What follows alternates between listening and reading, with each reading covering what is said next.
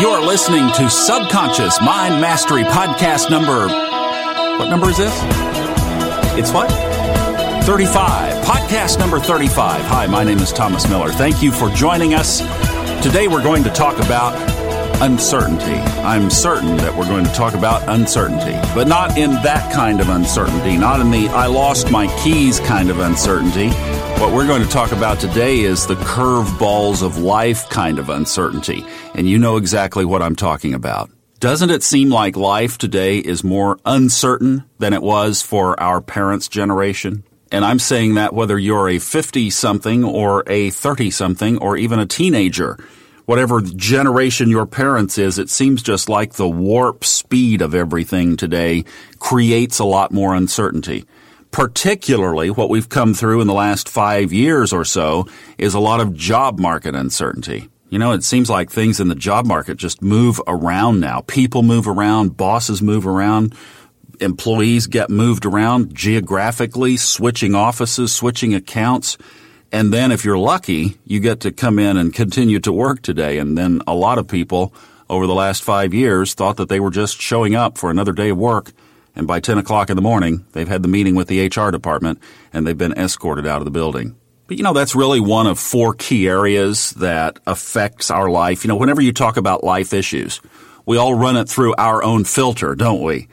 And usually one of the lenses or the perspectives that we run it through seems to always boil down to either health, relationships, and by relationships, I'm talking about all of our life relationships, family, our friends, our spouse or significant other, our kids, the category of relationships, career, and finances, and really separating career and finances because they're different. You might be out of your working productive years. In retirement, finances is an issue, career not so much.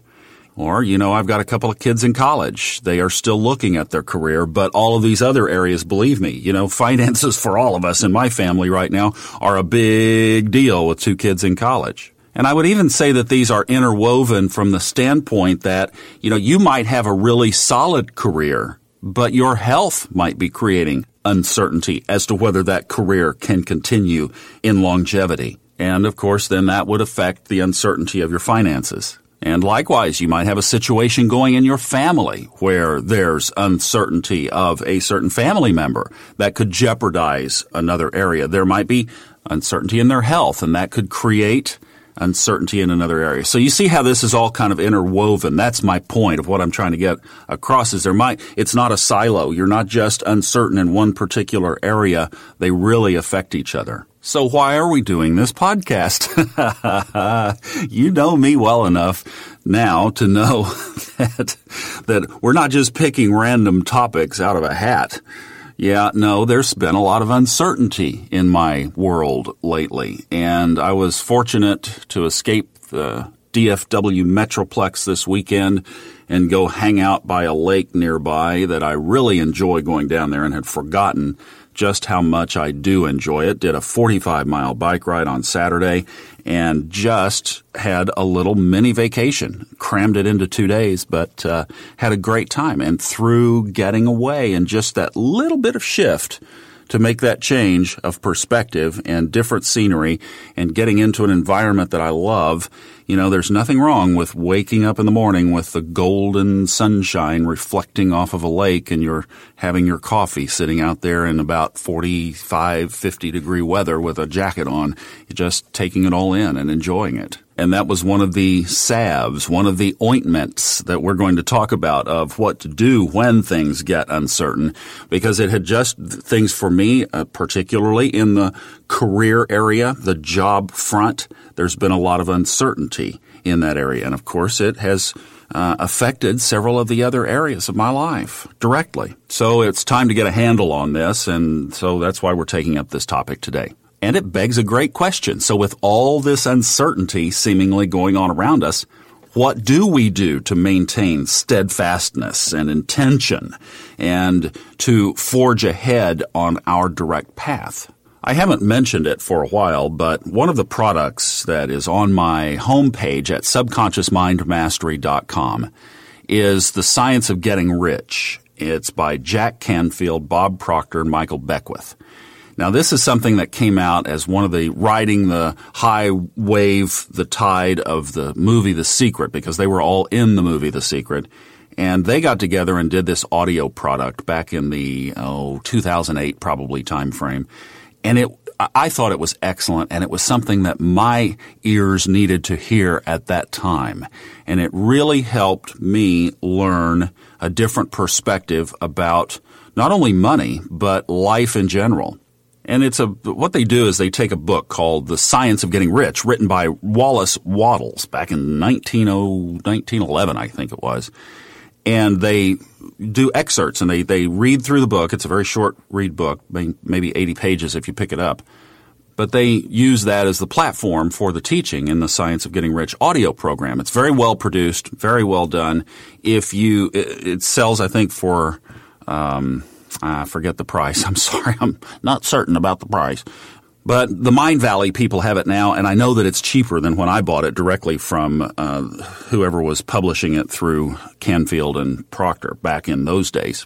But it's one of those things that if it increases your income by, pick a number, 25%, would it have been worth it? Absolutely. And it increased my income directly, like double over the next 2 years. So it made a big difference in my life, and that's why I've put it up there, because I've just tried to represent some things that helped change my direction in my course. And one of the things that one of the main themes in the book is obviously that you create in your mind exactly what your future looks like. So if you take a look at your life right now, realize that everything that is in your life or not in your life, and I have to be really careful saying this, because when you look at your life and it's not the way you want it, you go, no, it's not, Thomas, damn it. Yeah, everything that we have in our life right now is the result of our thoughts and the world that we've created. And this is something that my coach, Nancy, has been pounding into my head for the last year. And finally, after almost a freaking year of weekly phone calls and lots of emails, I'm finally accepting and acknowledging the reality that everything that's in my life right now is created in my mind. And I think in The Science of Getting Rich, it was Jack Canfield who said, and I wish I could recall exactly the quote because he was quoting somebody else, but he said the quote is along the lines of that focused, concentrated, sustained thought is one of the most difficult exercises that we can undertake as a human being. Why? It's simple. Because our minds wander, and mostly we spend our time reacting to the world that is present and conscious in front of us, not the world that we are creating out there ahead of us. And the most difficult task, as they're saying in The Science of Getting Rich, is visualizing what that world would look like. We don't get clear. And then, if we do happen to get clear on something, holding that sustained thought through the present reality as though, almost like the bow of a ship, just cutting through the waves, headed on down to the destination, but not worried about what the waves look like because they're just passing. You're headed down there. You're headed to the goal. You have your eye fixed on the target of what's ahead of you. And all of this stuff that's going on right now is irrelevant because you're headed down there. Keeping our focus on that goal all the time through the stuff is the most difficult assignment of any of this stuff that we're dealing with. In the audio program, Canfield does a little exercise where he says, try to still your mind for just 30 seconds. Just try to calm it down and not think any thoughts for 30 seconds. It's very difficult to do because you start thinking about what the kids need and what bills need to be paid and how you're going to get to the event tomorrow night, what you're going to wear. And your mind just starts going through all the things that we have to do that are current present. They're just distractions. They're just the stuff of right now. My daughter and I shared an experience this week. I've told you several stories about her. She's a precious young lady who is in her first year at Baylor University. She called midweek, and she was obviously upset by the tone of the voice. The kids don't call in the middle of the week to say, "Hi, Dad, how's it going in your world today?" You know?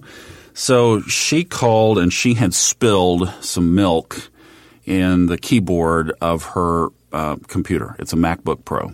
Now, my daughter is so careful with everything. She respects things that are given to her. She has held a job. She held a job through most of high school and has saved up and bought some things for herself, and she's very cautious and careful. So for this to happen, I know, is not a casual accident because of carelessness or sloppiness. She's really careful. So she was torn up about it. She tried to power it back on, so obviously it was fried. And the difficult thing is that she's going to have to learn the reality of cutting through the waves. And I think we're going to have a little teaching opportunity here, because she's going to have to create and manifest a new laptop. Now, she has her old one, which she doesn't like, and so she's going to be dealing with the reality of the present. Class goes on every day. Homework assignments come in. Projects are going to have to be done. And at the same time, she's going to be learning about creating and holding the vision of a new machine somewhere down the road. And, that's the other thing is we want it now. We want it yesterday. We're a drive-through society. Don't tell me I have to wait. One of the 7 laws of the universe is the law of gestation. There's a time, obviously, children aren't born overnight, thank goodness, and oak trees don't grow in a season, and neither do things manifest overnight. And again, that comes back full circle, because then you have to get back into setting a plan, setting a course, coming up with goals and objectives. How are we going to get there? What's the action plan? What are the steps? How are we going to pull this off? And all of this happened while at my own office. There were a lot of changes going on this week, new people coming in, old ways of doing things out, directional changes, all of that creates uncertainty. So how do we navigate through uncertainty? Here are a couple of thoughts. Number one, adopt a perspective that everything is for good. Again, I point back to The Science of Getting Rich. This is why this program was so good for me. Jack Canfield talked about an early season in his life in Chicago when he worked for W. Clement Stone. Now, W. Clement Stone was a very wealthy insurance man back in the 50s and 60s primarily. But one of the things that W. Clement Stone was known for, in addition to his tremendous success in the insurance business, was the way he thought. And he was so vocal about it that he eventually became a speaker on that topic back when people really didn't speak on these kinds of things, back in the 50s and 60s. But W. Clement Stone did, and he was contemporary with Earl Nightingale, who eventually teamed up with Ed Conant and started the Nightingale Conant Corporation. So, Paul Harvey from Chicago, all these guys were running around together. They were flying on each other's planes is what the deal was. But W. Clement Stone's perspective was that the universe is out to do you good. So Jack Canfield says whenever anything was presented to W. Clement Stone, he would come back with a response, "That's great!" One of his salesmen would come in and say, "We can't penetrate this certain neighborhood. The people won't hear us out. They won't listen to our presentation." He'd say, "That's great. Why is that?" "Because whenever you do finally get through, you're going to get the whole pack of them. They all run together. That's great. That's a bigger sale. Go get it." So in the darker moments, if we will adopt the perspective, "That's great. The universe is out to do me good." That was one of the first things I did to turn I was really upset when my daughter called, because I know how good of care she takes of her property, of her things. And when she called and was upset about this laptop, it really affected me quite a bit that afternoon. And one of the tools that I used to turn it around was, "That's great. This is great. It's going to be a lesson time for us. There's going to be good come from this. She is going to learn something through the process." So I just adopted W. Clement Stone's "That's great" perspective. Now, obviously, I know there are some realities of tragedy that this response would not be the most appropriate first response. I get that. I'm talking about through some of the more daily activities. I understand if you've been through particularly a death or something traumatic, I mean really, truly traumatic, this is not the first response, the first tool that you would go to. I just wanted to put parentheses and clarify that. I'm not saying to be casual in that regard. But for a lot of these daily things that we have to cut through, the changes at work, that's great. New opportunities are getting ready to open up. It could be even that you've been given or you're dealing with a diagnosis recently. Don't leave out this response now. Think about, that's great. I'm going to learn new things about my body. And you'll start to find new resources of people who have treated diseases successfully by simply changing their diet. I'm thinking of Chris Carr up in New York. Her popularity has really started to take off, and her story is that she's dealt with a stage 4 cancer. Now, it's a very slow-growing stage 4 cancer, but it's in multiple organs, and she's had it for over 10 years. She deals with it. She manages it by reducing her stress and through dietary changes. Chris Carr, if you need that information. But the way that she treated it psychologically is the same thing. Hey, this is great. I'm going to go find out something different about my body. I will survive this, and that determination that has allowed her to for over 10 years. It's remarkable. Now, here's another thought that comes to mind, and this is more particularly kind of what I've been wrestling with and something that I've adopted for myself of the last several years, and that is stay with something until there's a catalyst that moves you. In other words, don't navigate your way out of a job or of a relationship or wherever you've been planted, wherever you are now, wherever you find yourself here. Don't be looking to wiggle out. That was a big one for me in times of uncertainty. Boy, I'd try to backfill. You know, I'd try to get my – always keep a back door open. And while in one sense there's not anything wrong with that, it can also help distract you from the business at hand. So what I've tried to do more recently is just put the head down and stay with this. I'm going to run with this until something changes. And on the most difficult days, just hanging on to the reality, to the awareness, just that I know that I grow the most through the more difficult times. And I've been hanging on to something that I've been really wrestling with for quite a while. But I'm hanging on to it until something else changes. And there's a caveat point that I want to make on this topic, and that is that I think you have to be careful. In a lot of these self-help circles, I have seen a lot of discontent created. You go to a weekend seminar, for example, and all of a sudden you come back and you want to quit your job because you're not happy with where you are. That's not your purpose or whatever. You go through a series of courses, and all of a sudden you look at your spouse and you say, honey, let's get a divorce. I married the wrong, we shouldn't be together.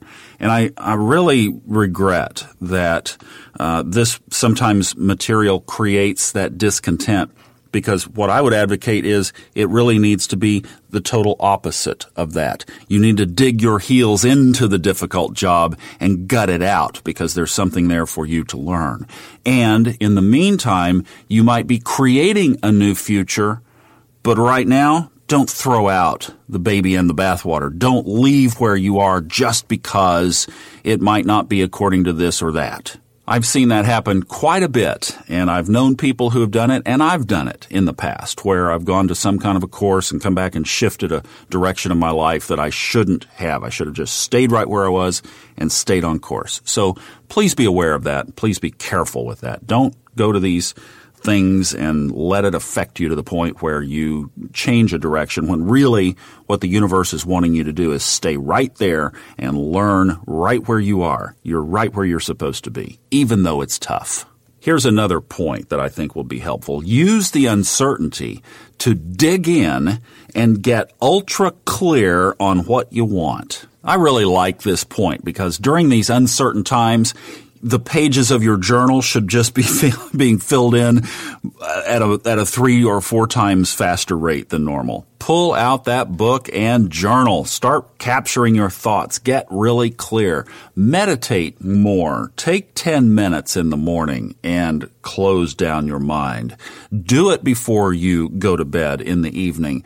Get some Catherine Ponder affirmations off of my website at subconsciousmindmastery.com and start to meditate on those or say those affirmations in the morning and the evening. Do yoga. Oh my goodness, yoga is just the cleansing tool when you're going through uncertain times.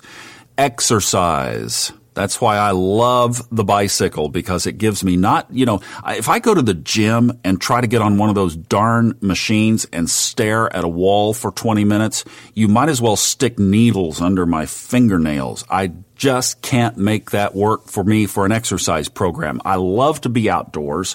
And the bicycle just gives all kinds of freedom. Maybe you're not comfortable with riding a bicycle. It is somewhat risky, obviously. You can fall off of it. But a good walk, you can accomplish exactly the same thing. You can walk for an hour and a half, 2 hours. And you know what's funny? I realized my bike ride on Saturday was almost 4 hours total time being out. It was an absolutely gorgeous day. It was a Southern California kind of day in the middle of the prairie of Texas. But it was just a gorgeous day, and I loved being outside. But the cobwebs were so thick that 4 hours basically just kind of neutralized it. I didn't get any inspiration on this ride. It wasn't like no aha moments, no here, you need to go do this, no thoughts of inspiration. It just kind of neutralized. I mean, when I got finished, I was, as they say in the rock song, comfortably numb. But, it took that much just to tone it down. And that brings up a good point, too, because of all the things that I've mentioned, look, journaling, meditating, doing yoga, working out, exercise. What did I not mention? Alcohol, tobacco, pain medication.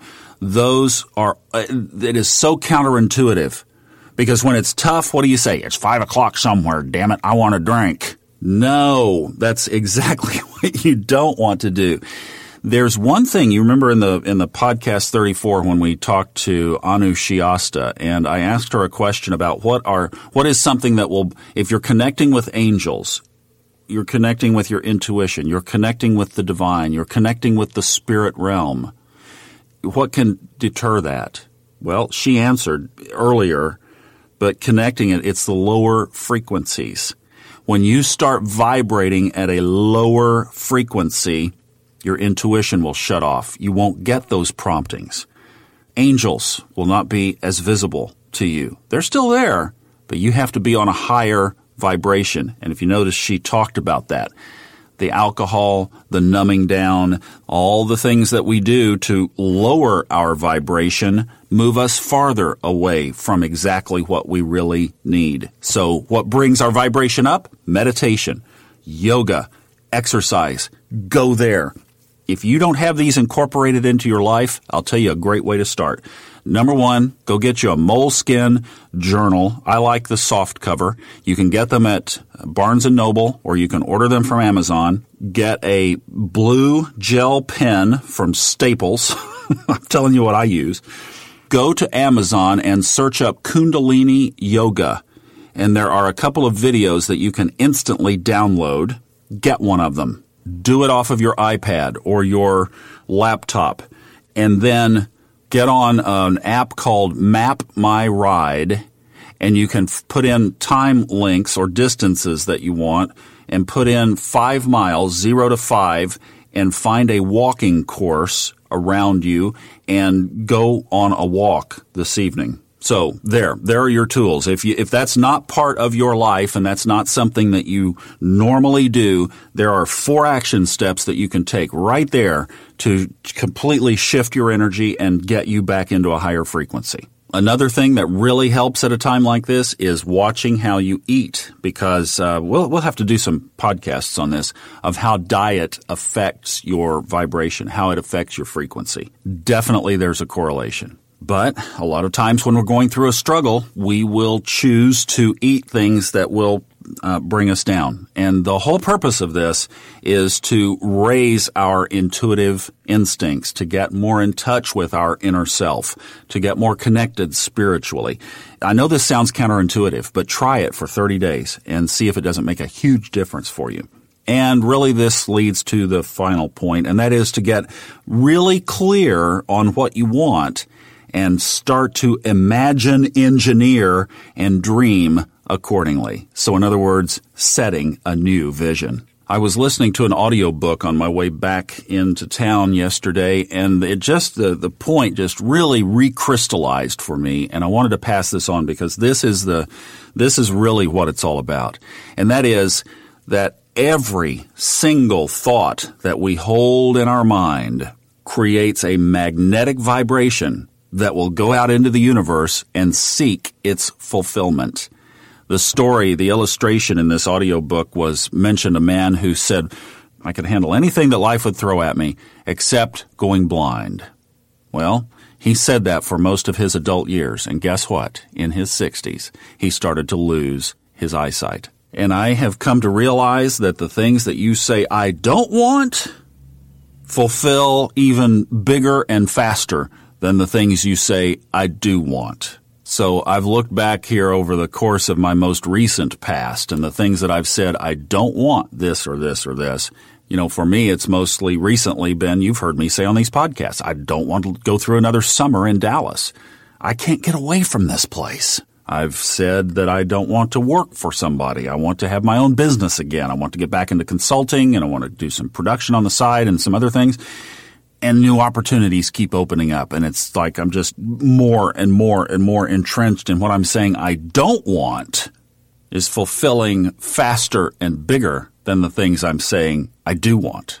And maybe that's true for you as well. So I'm beginning a new exercise for myself this morning where I'm going to do it for 30 days of saying I'm not going to say a negative about anything. I'm removing the vocabulary of I don't want, fill in the blank. And I'm replacing it with W. Clement Stone's, that's great! And I'm going to adopt and accept that the universe is out to do me good.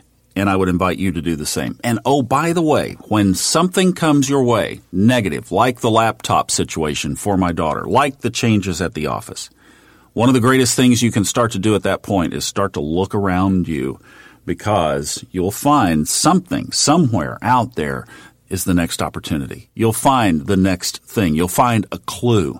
But open your eyes. When it gets negative like that, really open your eyes and start to look around.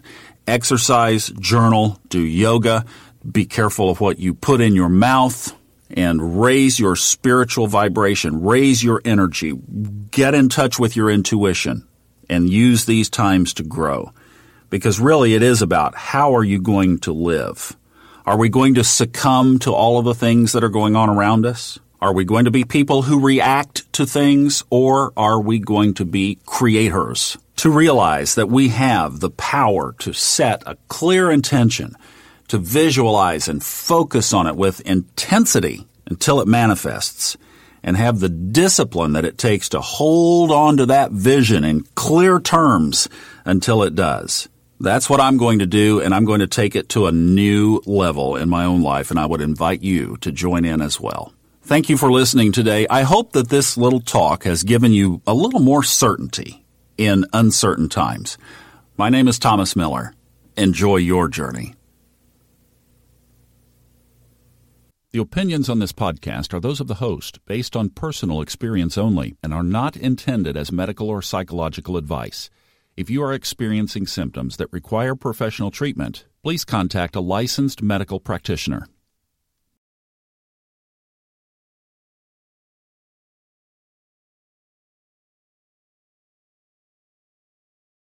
The stories and opinions expressed on this podcast are independently those of the host and guests and are not intended to be taken as medical advice or to replace medical care from a licensed professional when appropriate.